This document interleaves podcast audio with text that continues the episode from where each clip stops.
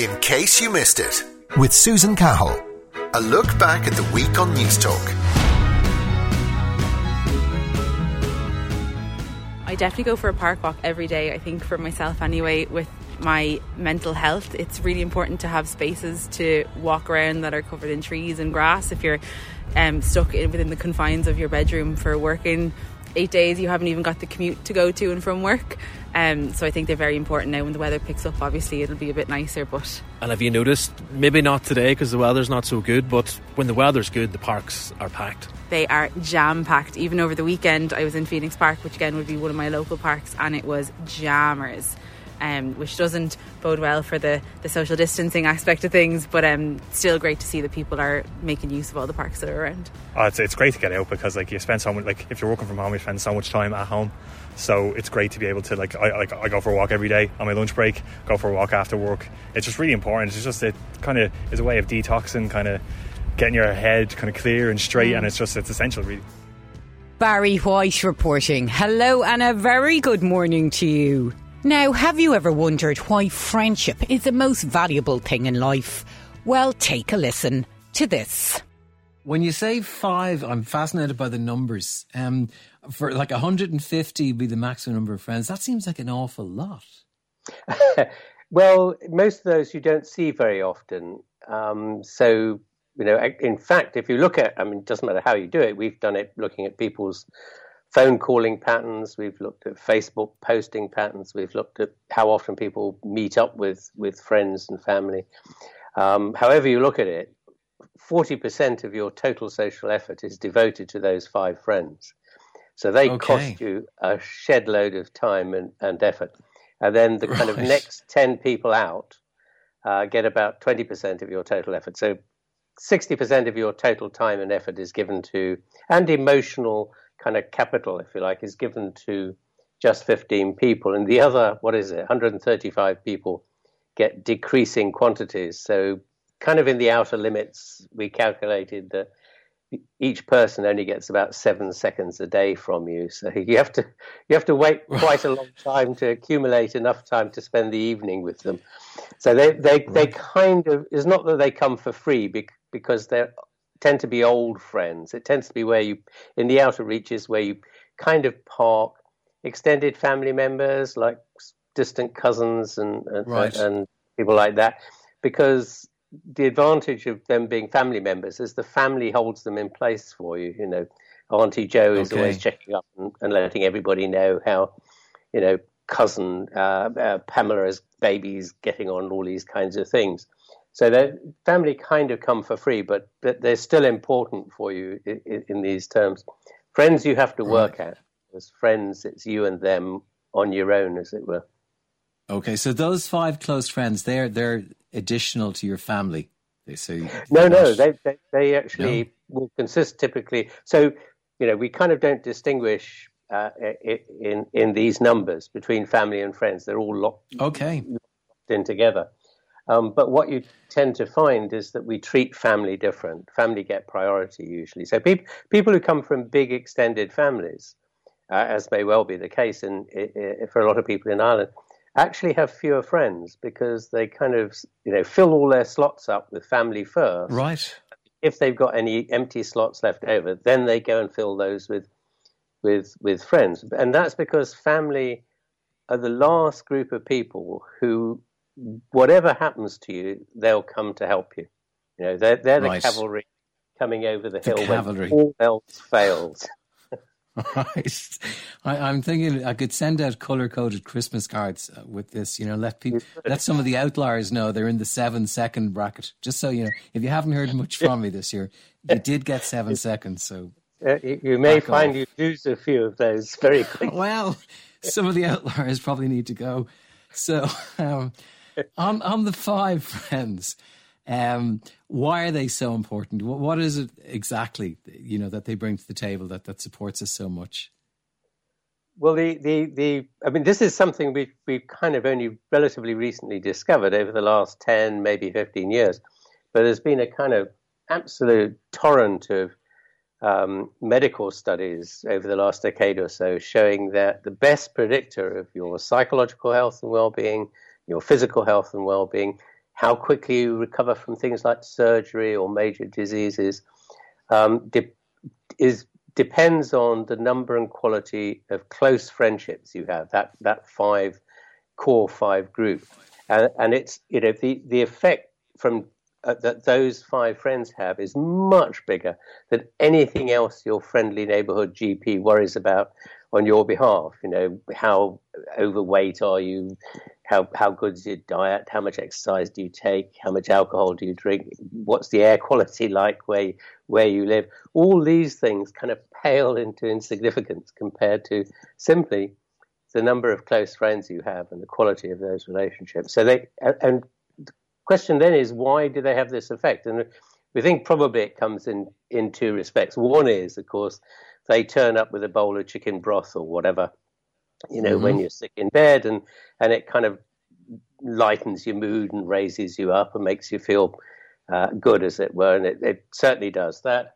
Um, but the things we do with friends, such as having a chat, a, a laugh, uh, um, eating with them, you know, having a meal with them, having a drink with them, um, a sing song, a bit of a dance, maybe, all these things trigger the endorphin system in the brain. And the endorphin system is part of the pain control system. So they, they're very powerful analgesics, right? It's like taking a massive dose of paracetamol because they kind of dampen all the cares and woes and pains that you're feeling, make you feel very relaxed and contented and trusting with the people you're doing these activities with. So, you know, you, you it kind of just makes you feel better, and, and that obviously helps recovery from from um, um, diseases and things. But also, it turns out they trigger the immune system, and particularly what are known as NK cells or natural killer cells, which are part of the white blood cell um, setup, and they particularly target viruses and some cancers. That, that's what they sort of seek and destroy is their their mission. So they're particularly useful at the moment, I'd say. Fascinating insights there from psychologist and author Dr. Robin Dunbar from Moncrieff. I listened to um, on Taoiseach Martin speaking about 10 days ago about the, the reopening plan or the reopening schedule for the next couple of months. And he talked about taking a cautious approach because we did open up at Christmas and we saw what happened in the aftermath of that. And we're still really living with that. We've effectively been in lockdown anyway since about the 26th of December. But April 26th is now the kind of the, the key date. So you're going to have the likes of the, the things you're talking about, the a lot of the sort of the sport resuming um, in many cases, the golf, the tennis, all of that sort of stuff. So do you, do you think we should just sit it out to April 26th, or do you think it should be expedited and opened up a little bit sooner? I, I think it should be. It should have happened weeks ago. I mean, they've known this evidence all along. I mean, what's the reason to say that I can't go out and play a game of hurling or Gaelic football or something like that? I mean, if if it's 0.1 percent, surely we should be putting all our efforts into 99.9 percent and allowing people to have their lives back where it's proven that it's already safe that to me is is kind of is, is very very strange and you know, I mean, let's see the science to prove that this is an issue, and obviously it's not available. That's fairly evident. I mean, you talk about the the spike earlier in the year, and that's fine. I mean, even David Nabarro of the, the Special Envoy on COVID nineteen, he he kind of talked that we really do uh, appeal to all world leaders: stop using lockdown as your primary method of control. I mean, and we did it for a while. And when cases spike up, I think everyone would kind of say, yeah, okay, we understand that the whole idea of pull on the green jersey. But when cases come down and it's about doing safe activities that allow people to stay healthy in body and mind, the burden of proof is on the government to show why not. They've had a year, they've had all the expert advice to hand, they've had huge funding, a huge amount of civil liberties have been taken away. And some of them are understandable. But when, the, when science proves that it, this is 0.1%, people should be able to take a responsible approach to being able to go out and exercise again.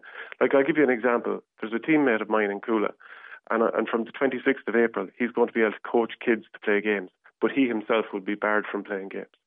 I mean, does that add up? I don't think so. Okay. And when it's safe for, for humans to play, let them play.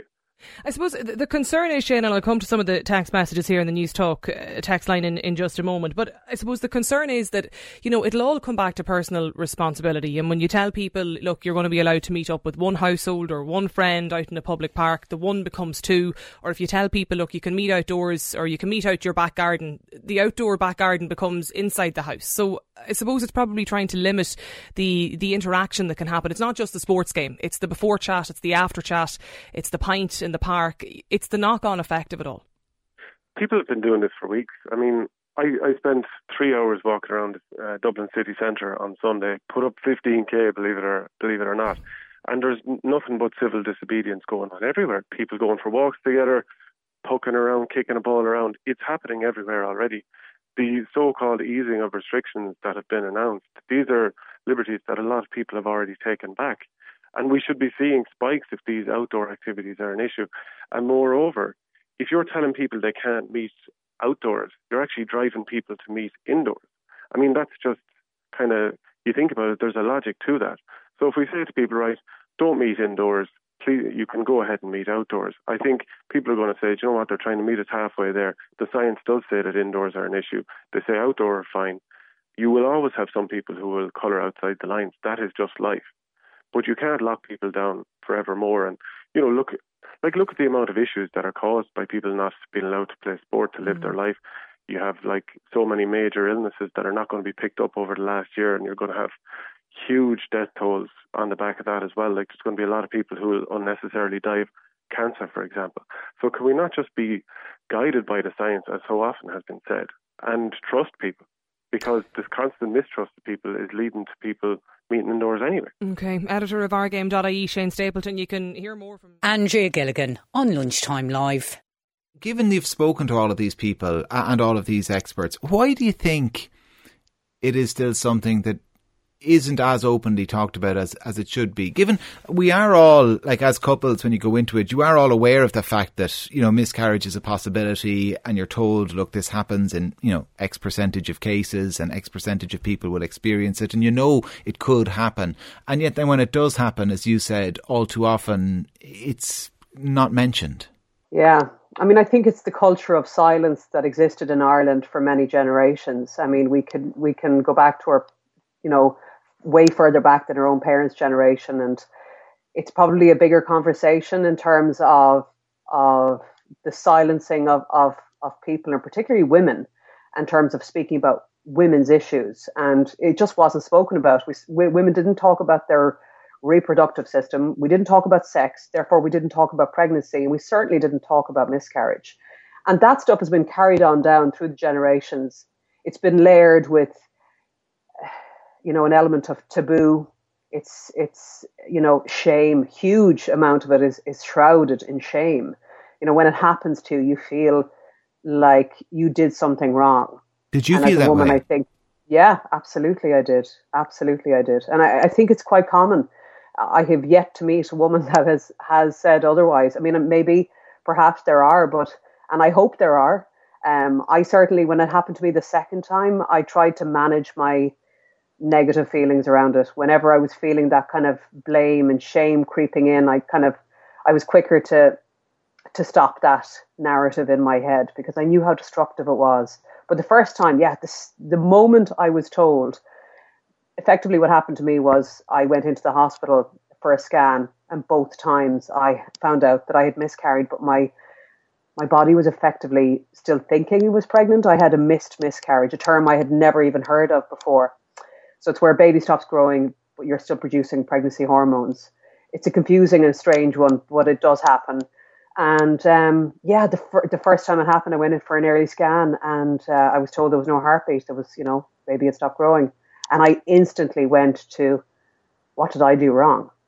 You know, replaying what did I eat? Did I was I drinking too much coffee? What was it? What was it that I did? Mm. Um, and I, I just think, you know, it's we have to unlearn a lot of conditioned thinking that has been ingrained in us that we don't even realize. And it, I mean, that goes across the board in so many different facets of life. But this is one of those things where I think there's a lot of unlearning that needs to happen, particularly it's, in Ireland. It is one of those conditioned thinkings that we need to unlearn that it's worse when it happens later, or, or that it's somehow inconsequential if it happens, you know, up to a certain point, say 12 weeks, that we kind of, as a society, we kind of think, oh, well, sure, look, that can happen. But then it's this awful tragedy yeah. maybe when it happens much later. I'm sure, look, it's, it's, it's obviously awful for people for whom it happens much later. It's obviously awful though. It must be awful for people whether it happens in week four or week 14 or 24. Yeah, I, I get you completely and I, I, I hear what you're saying. Um, I've certainly met, I, I, I, met a woman actually who um, had experienced different types of miscarriage where she had a first trimester loss and then she actually had a second trimester loss. And her take on it bizarrely was that she found it easier to grieve the baby that she lost in the second trimester because there was an acceptance, well, you know, you were further along, so you're almost given permission to grieve. Yes. Whereas she said she struggled more with that early loss because of the fact that of the silence, because she didn't feel maybe as comfortable to open up and talk about it to people. And also it was like it was so early. Sure was you were barely pregnant was the kind of attitude. And she found that more challenging. So I think I think look, as as any woman will tell you, and look anyone with kids knows this, male or female. It's it, and this is I suppose this is an important point to make as well miscarriage is not a women's issue. This affects all of us. This affects men just as much as it does women. But I do know as a woman, the second you pee in that stick and you see you're pregnant, you imagine your future. Um, and it, regardless of whether you miscarry in the first few weeks or I would imagine later on, I mean, obviously it's complicated and I'm not trying to simplify things, but I think I think that loss is loss and it depends on how you grieve and how yeah. it impacts you. But I do think it's important to give people space because certainly when it happened the first time, I'm quite a pragmatic person by nature. And I was kind of, look, I'm very sad. This is not what I wanted, but I believe everything happens for a reason and nature has its way and I'm going to be okay. And I went straight back to work and I was like business as usual. And then it wasn't until like a few months later that I had a form of a breakdown because I hadn't dealt with it. And it came out in frustration and anger and sadness. And I was like, what? A, I don't know what's going on with me, but I'm in awful form. I'm biting the head off everyone. And it was delayed grief yeah. that I learned later on when I started to look at it. So I think we need to normalize being okay with not being okay. And that you you know it's healthy to talk about it. You're not always going to be sad, but it's important to acknowledge if you are and not hide it, dumb it down, and pretend, "Ara, I have no reason to be like that because it was so early." You have every reason to be. If it's upsetting mm. and it's hmm. hurt you, you have every reason to honour that feeling. In case you missed it, with Susan Cahill, a look back at the week on Newstalk. Lots of people getting in touch in relation to uh, the vaccine program. Uh, I'm a store manager in a grocery retailer. It Makes my blood boil. Teachers who've been off for the majority of the crisis want to jump the queue ahead of my elderly staff. My staff had no time off. In fact, worked longer hours during the crisis. Were more at risk than teachers, yet don't get a mention. Age-based rollout of the vaccine is the fairest way to get us back to normal. In fairness, teachers haven't been off. They've been working remotely. I, I think you have to make that point. Uh, another te- texter says Michael McNamara is 100 100% correct. Project Fear has been going on for the last year, and people have no idea of their personal risks because government and media experts have done nothing but frighten people and have not had healthy two sided debates. Uh, uh, give us a break. The vaccine rollout has been a disaster so far. The amount of cock ups with vaccines not being supplied to GP surgeries, doses being given to family members and teachers in private homes, nursing home residents not being prioritised in Group 1 in January. No thinking outside the box by trying to source from pharmaceutical companies actually based in Ireland. Local GP surgery only vaccinating during surgery hours. Not good enough. I completely disagree. It has not been a disaster. There has been problems. You've identified some of the problems. One of them is not trying to source from pharmaceutical companies. They've tried that that it hasn't worked. But I think on the whole, the vaccine programme has been successful. And you are correct. And the proof is this: is that we don't have some stockpile of vaccines that we haven't managed to deliver yet. It, as we got them, as we, we have them, delivered them. And, and, that's, and that's the number one the criteria. Vast, exactly, the vast majority of vaccines as they come in are delivered in that same week, and, and there's no better there's a, measure of it than that. narrative about everything in this country that everything we do is rubbish. It isn't. And let's call it out when it is when there are mistakes. But actually, let's say it's working quite well when it's working quite well. Uh, last text maybe might read before we go to business. I am a teacher. I am 34. I would hate to get the vaccine before my mum and dad, but very unfair commentary. I got COVID in December. Yes, I wasn't too sick, but in my class, 27 kids were sent home for 14 days as they were my close contacts. Nine teachers in our school have gotten COVID in the last year. Nine classes have been sent back to remote learning at some stage. If you want schools to reopen and to stay open, teachers need to be vaccinated ASAP. Shane and Ciara on Newstalk Breakfast.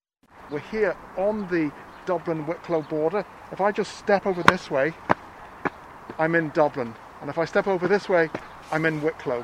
How would you feel if the whole of Bray becomes part of Dublin? I think it's been nice to just keep it the way it is. I don't think I'd like to go be called into County Dublin, no. Do you know? Where you're standing right now, this is technically County yes, County I know Dublin. from Old Connaught up. Old Connaught up, this Yeah, area, Little yeah. Bray. Yes, it would be. And then know. we can see Brayhead where we're standing. This side is Wicklow. Bray is a very proud town. For you, how would you feel, you know, now being a part of Dublin, being County Dublin? I still think of Bray being Bray because I was born and reared in Bray, and I don't know whether I would like it to work that way now, to be honest about it. You wouldn't like to see yourself as a true blue Dub. No, no, not really, no. But, Dublin bus come here. You're technically Yeah, Dublin, yes. really, aren't you? You are Dublin. Yes, I, su- I suppose. But And you have a bit of a, a Dublin accent as opposed to a Wicklow accent. Well, I don't think you should say that to me because I was born in Bray, so um, I'm not really, you know. So you're proud. I'm proud to be Wicklow. And you don't like the idea that realistically you are going to be part of Dublin. No, not really. Not really. I think just to stay the way we are. I don't like change anyway, so maybe it's just I'm I'm old and I probably, you know, because I was born and reared in Bray, don't think I'd like to, to, to see a change. But if it comes, it comes. There's nothing I can do about it if it does. Bray is definitely part of Wicklow, without a doubt. It's different to Dublin. It's more, it's its own place. And what makes it different? They have Dublin bus. Uh, they do Dublin things. Bray isn't a suburb. Bray is a town, and very much a proud town, um, and wants to retain basically the fact that we are Bray, County Wicklow, a town. How do you feel about Bray becoming Dublin for, for investment, for infrastructure, for other reasons? No, we'd be, lo- we'd be lost. Now, I can't say that um, that the Wicklow uh, people, in terms of the, the, the powers that be, have done great in terms of organising facilities and etc. for Bray and Wicklow. But I think we'd be lost altogether if we were in Dublin. I think Bray should stay as it is. But it's it's basically Dublin, isn't it? Bray is Dublin. Well, it is, yeah. But as long as it's it's always known as Bray. Do you mind if the Dún Laoghaire Rathdown and Wicklow County Council do a deal and they hand over Bray to Dún Laoghaire Rathdown County Council? Will they do a good job? That's it. Dún Laoghaire Rathdown is one of the richest county councils in Ireland. It could mean investment. Yeah, it, well, it would be a good thing, I suppose, yeah, for this area anyway. Because most of this area is known as Little Bray and it's the older part of Bray. And Little mm. Bray, most of Little Bray is in Dublin mm. anyway. Yeah, but it's always been classed as Bray, you know. Why not just cipher off the whole bit and make it all part of Dublin? Yeah, well, maybe. Maybe it'll be a good thing. You wouldn't lose your identity, Uh, hopefully not. but you'll still be from Bray. I'll still be from Bray. True and true. And why is being from Bray a good thing? Why are you proud of being a Bray lady? Well, I suppose that's because I've always been in Bray and my family are all from Bray. And What does Bray have to offer? well, at the moment, very little. That- Well, I wouldn't say that. It's got, you know, it's got stuff. It's got stuff, yeah. It's, it's got the seafront, but the town itself, nothing, which is an awful pity. And is that because of lockdown or? No, with beforehand. The money they seem to have, they're putting it down the seafront. They're forgetting about the centre of the town. But just think, if you joined County Dublin, that could change. W- Well, hopefully it will. It'll be a bright way of looking at things. Henry McKean reporting for the Pat Kenny Show. Isn't it, though, an old argument that maybe hasn't really changed? That the human skills, you know, you talk about engagement, listening, empathy, collaboration, and storytelling, were they not always relevant, Deborah, in terms of because if you can't deal with people and you can't motivate or encourage people, you're no use really. You know, you're you're you're a liability to an organisation if you can't do that. Yeah, no, absolutely. I mean, soft skills have always been important, and it's funny because I've spent my whole life fighting for them in in the workplace. But of course, as more technologies come in, as more we're more digitally aware, and we're using more devices. It's a bit like, um, you know, we use calculators now to, to add up, and we don't really add up anymore. And we've lost those skills. We've lost the ability to map read because of um, our sat navs. And it's the same with the soft skills. If we don't use them, we lose them. And that's what the book's all about. The book has a masterclass in it to help people reboot their human skills. That's what it's all about. Yeah. Let's talk about empathy for a second. If if you're not, I suppose, naturally disposed uh, to like understanding empathy or being empathetic, whatever the term is, mm. how do you actually what what how do you improve that skill? Yeah, great question. I mean, first of all, we are actually all as humans, most of us, unless we're psychopaths, of course, um, naturally disposed to empathy. We have mirror neurons in our brain, which means that we can feel things even if they're not happening to us, which is why we cry at sad movies, for example. But the sort of empathy that we're talking about here is the ability to want to understand and help others. So that's what we need in business.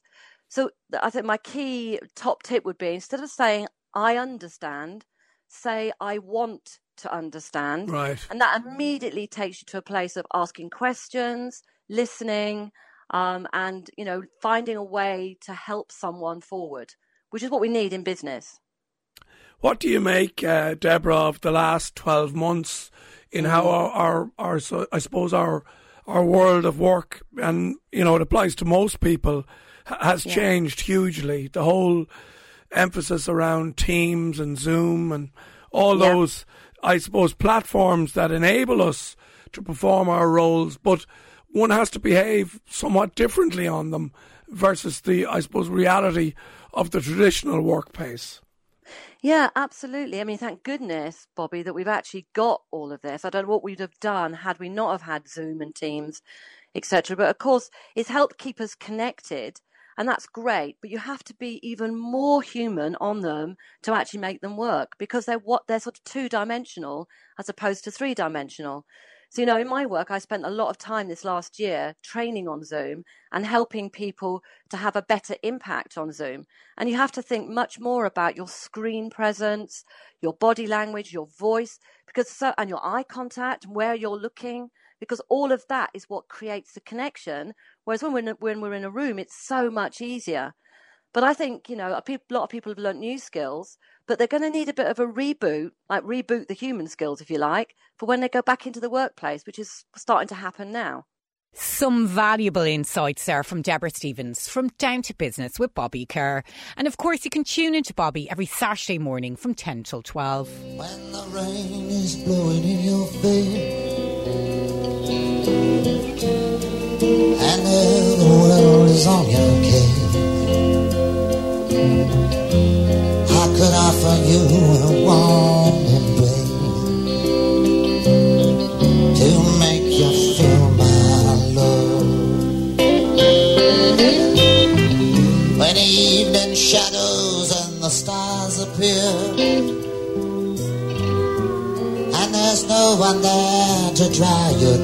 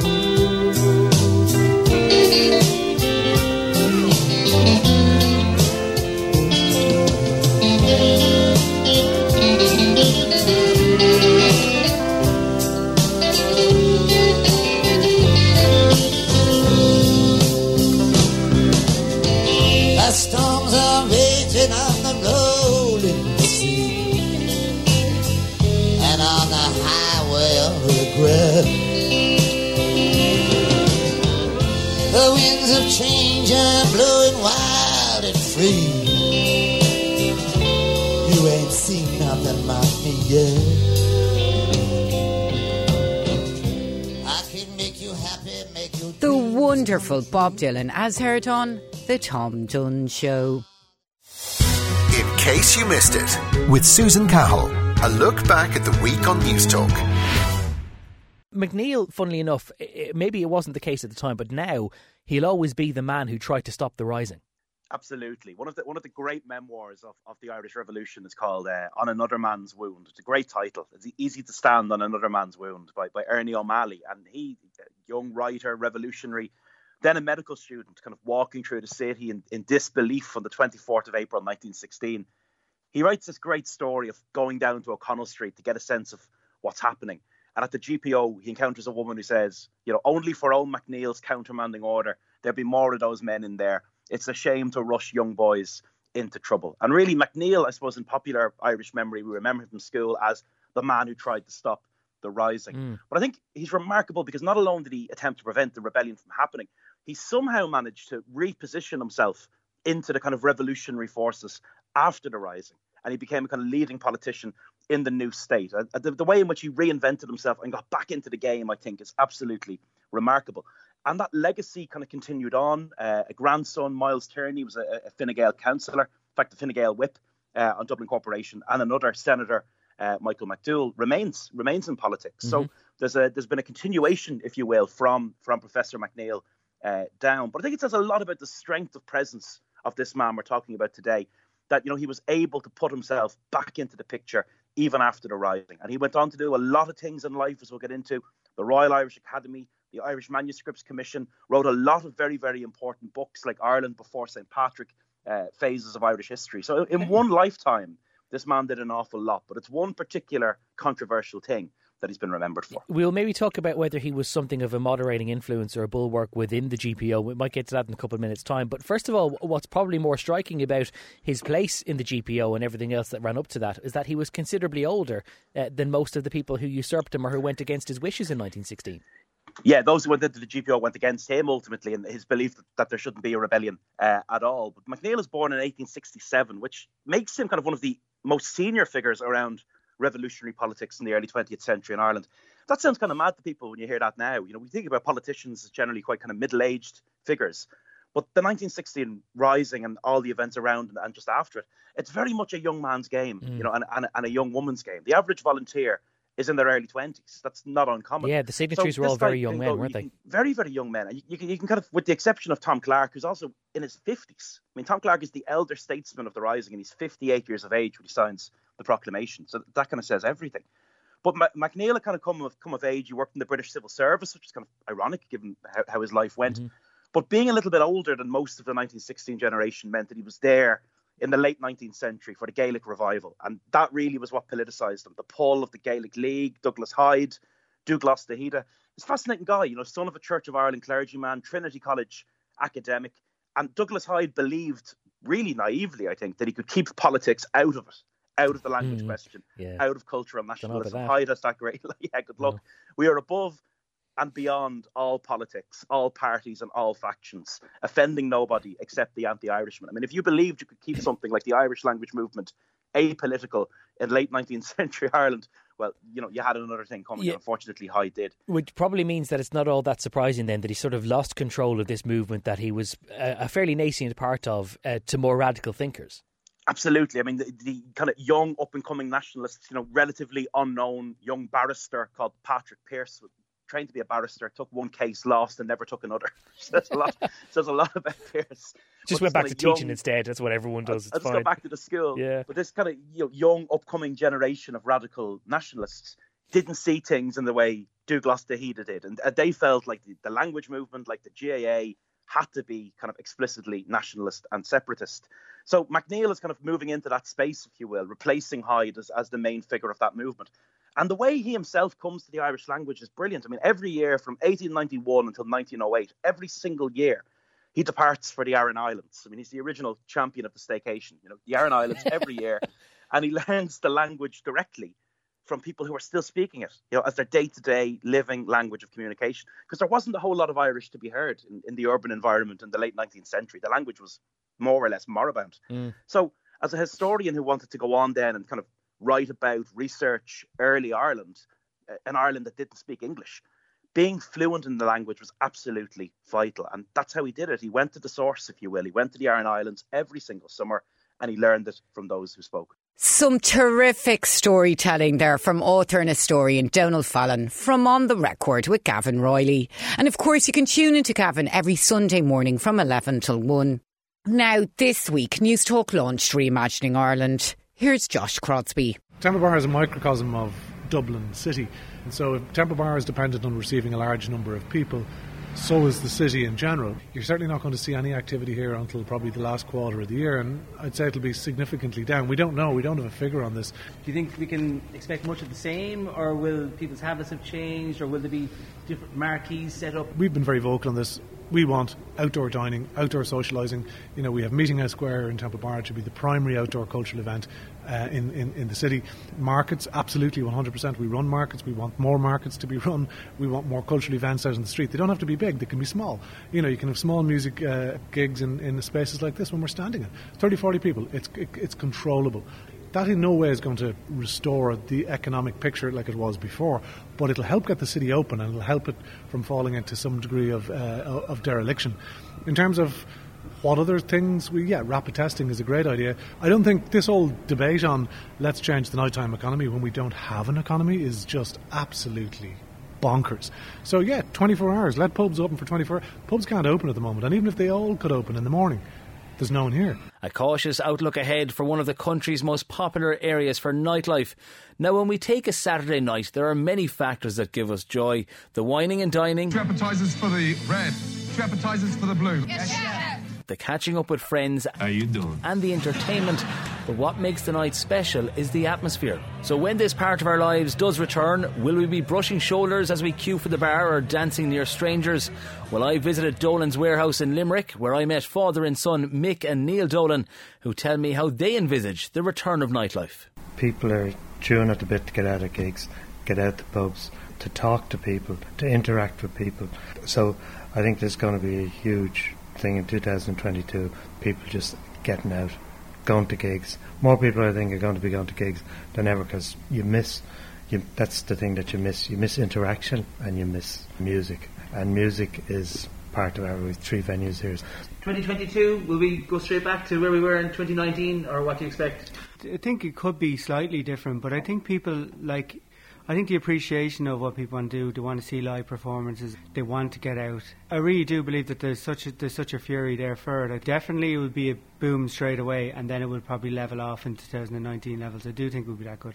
And with the news of staggered closing times and extended opening hours, how would that affect the nightlife scene here in Limerick? I think the late license has been a, has been a thorn, I would say, on a lot of people. It's not very flexible.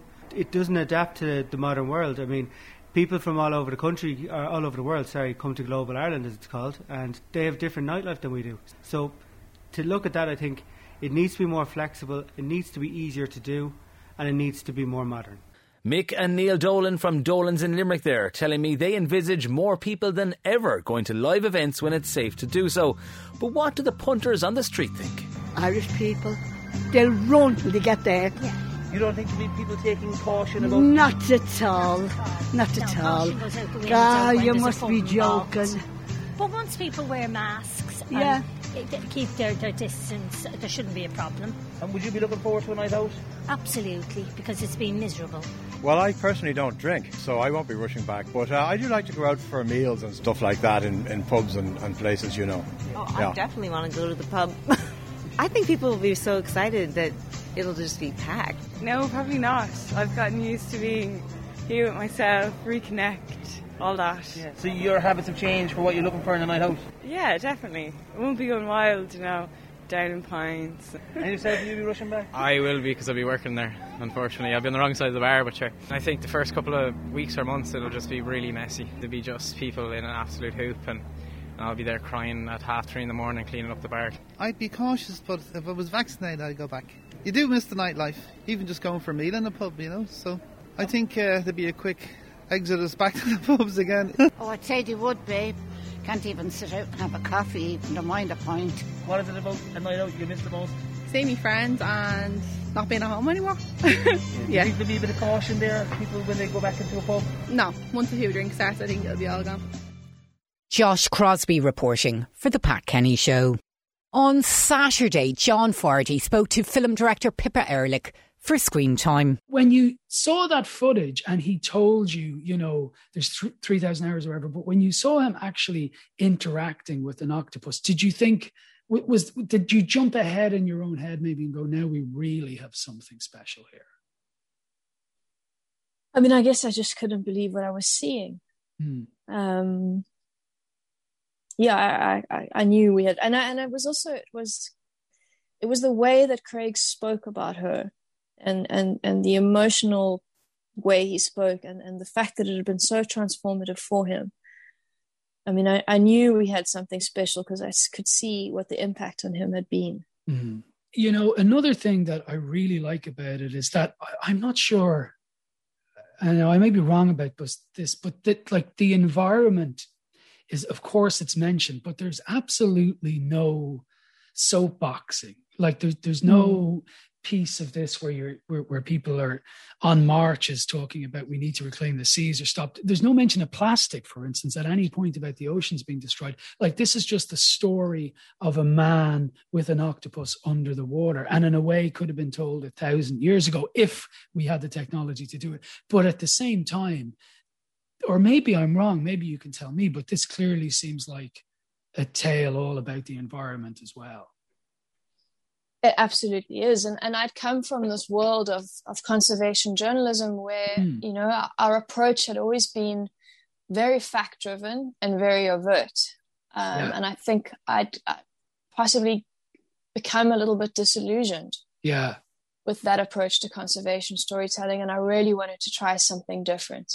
Yeah. Um, and it was a huge debate within our team, and it, it was painful. It was painful because everybody had a had a different feeling about how we should do this, and and our our goal was to really tell a powerful story about the relationship between people and nature and make a positive impact mm. um, on the world in terms of ocean conservation. That was really important to us. But I, I, I felt strongly from the beginning that that we should tell a story that was universal and tell a story about you know that was hmm. emotional mm. and a story about the love for the nat- natural world um, and there were many differing opinions but it was something that that james and i were very much on the same page with and it was also the the all of those emotional messages and environmental messages are so deeply embedded within the relationship between Craig and the octopus. You know mm. that, yeah, as the story developed, it became kind of a no-brainer. Um, yeah. But but we, we we were nervous. I mean, long after I'd finished the film, I stayed very very nervous, and I have been overwhelmed and relieved and humbled and deeply deeply grateful that the film has been received in the way that it has, and that you know that that impact has come through what an interesting story. Conservation journalist and filmmaker Pippa Ehrlich from Screen Time with John Fardy. And of course, you can tune into John every Saturday evening from 6 till 7. OK, I'm going to leave you with now Eoin Sheahan and Off the Ball's crappy quiz. Have a great weekend. Right, we're on to the final. Our winner tonight will be decided in the round that separates the men from the boys, the Luxembourgs from the Republic of Ireland. It's an O theme in particular, ridiculously easy rapid fire round. The score you get in this round will be added to your score in the previous round. There will be 40 seconds for everyone to answer from the same set of questions. So we're going to start with the person with the highest number of points, which is Phil, who's on four. Then on to the person in second, which is currently a tie between Nathan and Adrian. But we tossed a coin before coming on air, and Nathan won that particular tiebreak. Ah, Nonsense. Well done, Nathan. It's the way the That- cookie crumbles. that should First never win. be the case. if you get a question correct, I'll ask you another How many points am I on? One. One. You're three behind Phil. So if Phil gets an, ear- an early one incorrect here, Nathan, it's Well, it's, it's all on. Good Fridays Another pity point, of course, but Can yeah? Can, um, can Nathan pull off a Jesus and uh, come back to the dead here? Phil Egan, are you ready? He does have a messiah. this is supposed to be religious week, lads. This is Massively, not in not in keeping. Phil, you ready? Yeah, I'm There's a- ready. we had another Funny, clip of that. funny the word, funny the word, the most stringent blasphemy laws in the world in this country. Well, he said to be fair, he did say ah Jesus. To be fair, it doesn't have to be me. yeah. Uh, Phil, you ready? Yeah. Okay, let's just compose myself here. Your 40 seconds starts now. Name the only League of Ireland Premier Division team with a 100% record so far. Ken Hearts. Correct. Eden Park is in which New Zealand city? Auckland. Correct. What age is Harry Kane? 28. No, 27. Which League of Ireland club did Seamus Coleman play for, Nathan? Sligo Rovers. Correct. Luxembourg's Gerson Rodrigues plays for what club? Uh, Dini McCabe. Name any South African of the teams to take part in the Rainbow Cup. Uh, the Bulls. Correct. Who is the manager of Brentford? Oh, I can see his fucking face. Thomas Frank. Who's got more assists in this year's Premier League? Kevin De Bruyne or Bruno Fernandes? Adrian. Fernandes. No, Kevin De Bruyne. And Nathan Murphy would have tied it had he got that one correct, but he didn't. He finishes on three points. Phil finishes on five. Adrian on nothing. Phil Egan is the Thomas champion Frank. once again. Thomas Frank. Thomas Frank. Nathan was that close to pulling off Oh. a Jesus. Uh, Phil For Egan some, reason, it away. for some reason, Dean Smith came into my head, Ah. and then I couldn't get out of it. You ruined it for the rest of us, Nathan, by taking half an hour or two. That's an image you just a- want to get out of your head. I had a chance. That's that's all the more sickening. Yeah, I should have got it. Should have Um, got it. this what was your- Adrian's question? Adrian's question was about assists. De Bruyne, De Bruyne. and uh, Oh. Fernandes. Uh, Phil Egan, what, what do you have to say for yourself after yet another win? That was that was squeaky bum time then. That was squeaky bum time. And Harry Kane, jeez, he's, he's younger than I thought. Yeah, he certainly is. Well, uh, congratulations, Phil. Commiserations, Nathan, and commiserations once Well done, again, Phil. Adrian. Thanks a million Phil. for joining us on this Easter special of the Crappy Quiz. We will be back next week with a Masters special. So who'll be putting on the green jacket? Find out next week. See you then.